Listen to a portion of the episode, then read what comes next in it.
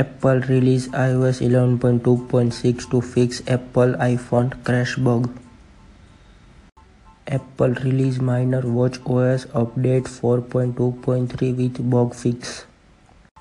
Apple released minor tvOS update with 11.2.6.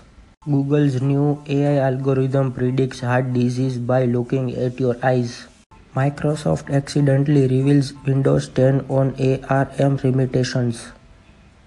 Facebook will verify the location of US election ad buyers by mailing them postcards. Wikipedia's free to access program for developing countries to being sunset. Hulu's weekend outage affected some users trying to watch Olympics and NBA All-Stars games. Samsung patents a flying display that's controlled by your eyes.